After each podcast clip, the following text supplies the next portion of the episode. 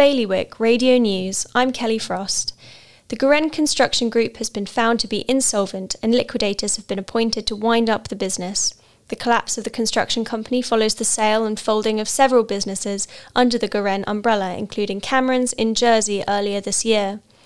Toxic waste continues to be dumped in lined pits at La Colette without official permission, an activity branded illegal by the Planning Committee.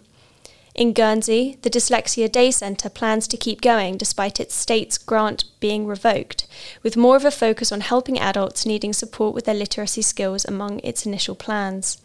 Citizens Advice Guernsey needs more volunteers to maintain its services, with thousands of people needing specialist or general advice from the charity every year.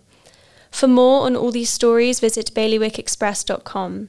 The weather this afternoon will be mainly sunny, with a top temperature of 12 degrees. High tide will be at quarter past six. Bailiwick Radio News.